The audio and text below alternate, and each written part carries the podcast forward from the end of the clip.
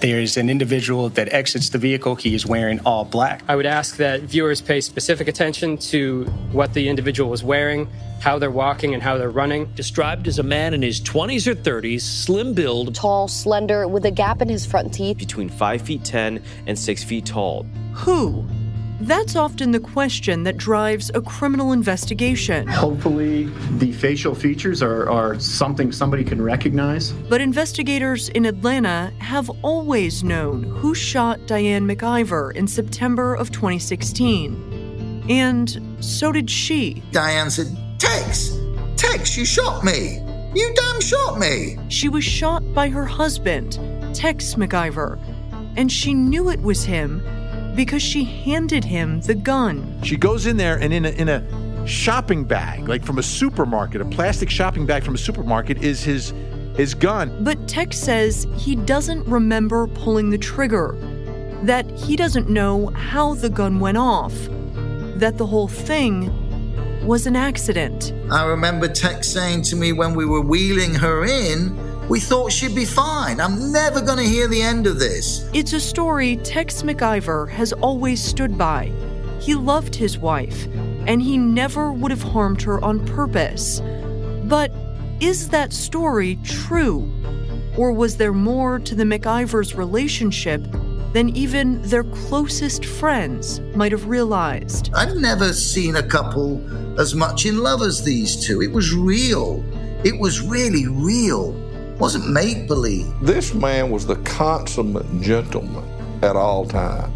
They really genuinely loved each other. You're not going to find anyone to say that they had a bad relationship. They had a wonderful relationship. It's a love story, but was there more to this story?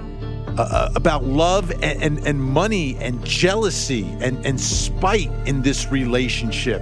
I've never seen them quarrel. They shoved each other, and Tex kind of pushed Diane out of the bedroom and closed the door. The McIvers had the storybook life, but things weren't as they seemed.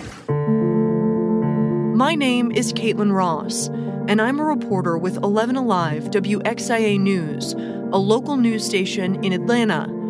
In the first season of this podcast, The Officer's Wife, my colleague, Brendan Keefe, investigated the shooting of Jessica Boynton, the wife of a small-town cop in Georgia. Our closet was not the Matrix. It couldn't have happened like that. This season, I'll be looking at the case of Diane McIver, a wealthy businesswoman who was shot in the back by her husband of 11 years. Why would it happen? Why would this couple who are living out the golden years of your lives, you've worked so hard, you've got all this money, you finally found the love of your life, and now one of them is shot and dead and the other one is accused of doing it? It didn't make sense. We'll piece together what led up to the shooting and try to figure out whether this really was an unthinkable accident or something else. He had absolutely no reason to murder his wife. And it's just an accident. It's a horrible accident, but that's what it is. It's an accident. And the question is, how does a gun accidentally go off? Why was it pointed at his wife? Why was the hammer cocked? Maybe the thought process was that he didn't plan when he got in the car to necessarily, say, hey, I'm going to go and shoot and kill Diane right now. But maybe the opportunity arose and he took the opportunity. I thought, this is a man who needs to be in mourning for his wife and in worry for himself. And he didn't give that appearance. It was as if he was in La La Land. And I'm not talking about L.A. Very kind people, both of them. And it was just such a tragedy that, Diane died under those circumstances. Join me for Intent, the Tex McIver Case, Season 2 of the hit podcast, The Officer's Wife, available now. Tex McIver did not murder his wife. And the evidence will show that this was indeed murder.